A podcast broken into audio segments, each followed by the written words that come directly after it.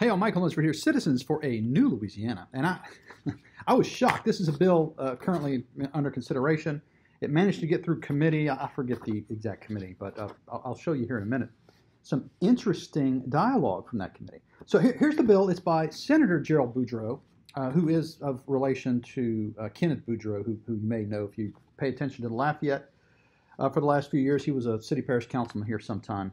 Uh, anyway, so this bill, this is Senate Bill number 105, and it is relative to the state capitol complex uh, to provide for the establishment and maintenance of a monument honoring African American service members, uh, to provide for terminology and other technical changes, and to provide for related matters. And it goes on and on and on. It's, it's, uh, it's like um, three or four pages.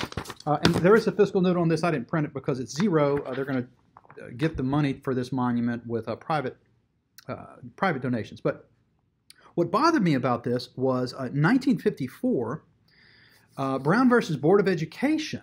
The Supreme Court unanimously said separate but equal was unconstitutional.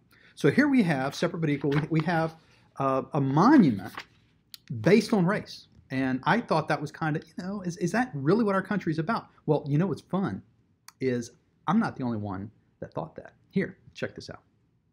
All right, Senator Tarver. Let me ask you a question. How many monuments do they have? One for the Indians, one for the whites, one for the Hispanics. They have how many mon- uh, mon- monuments do they have in Louisiana?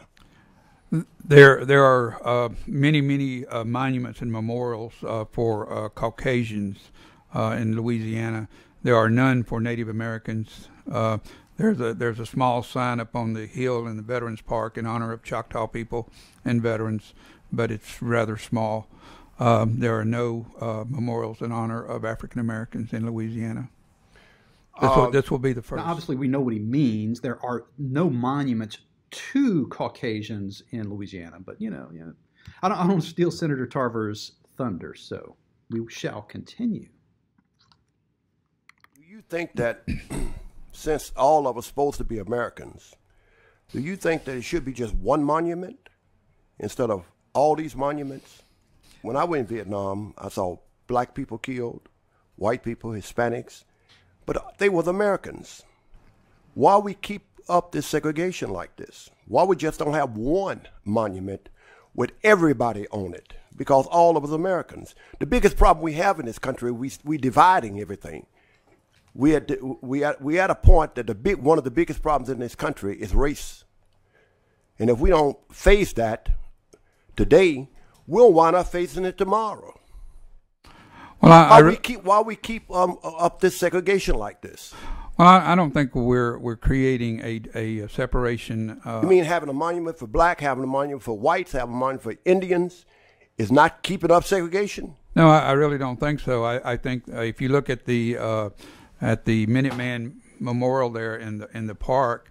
It, it, it is an honor of, of everybody, but the, the features on, on that is a. But you're keeping them segregated. It's it, well, we we once we come to the realization we need to be one America, not two or three or four or five, or six Americans. I know we've been left out. I'm 75 years of age.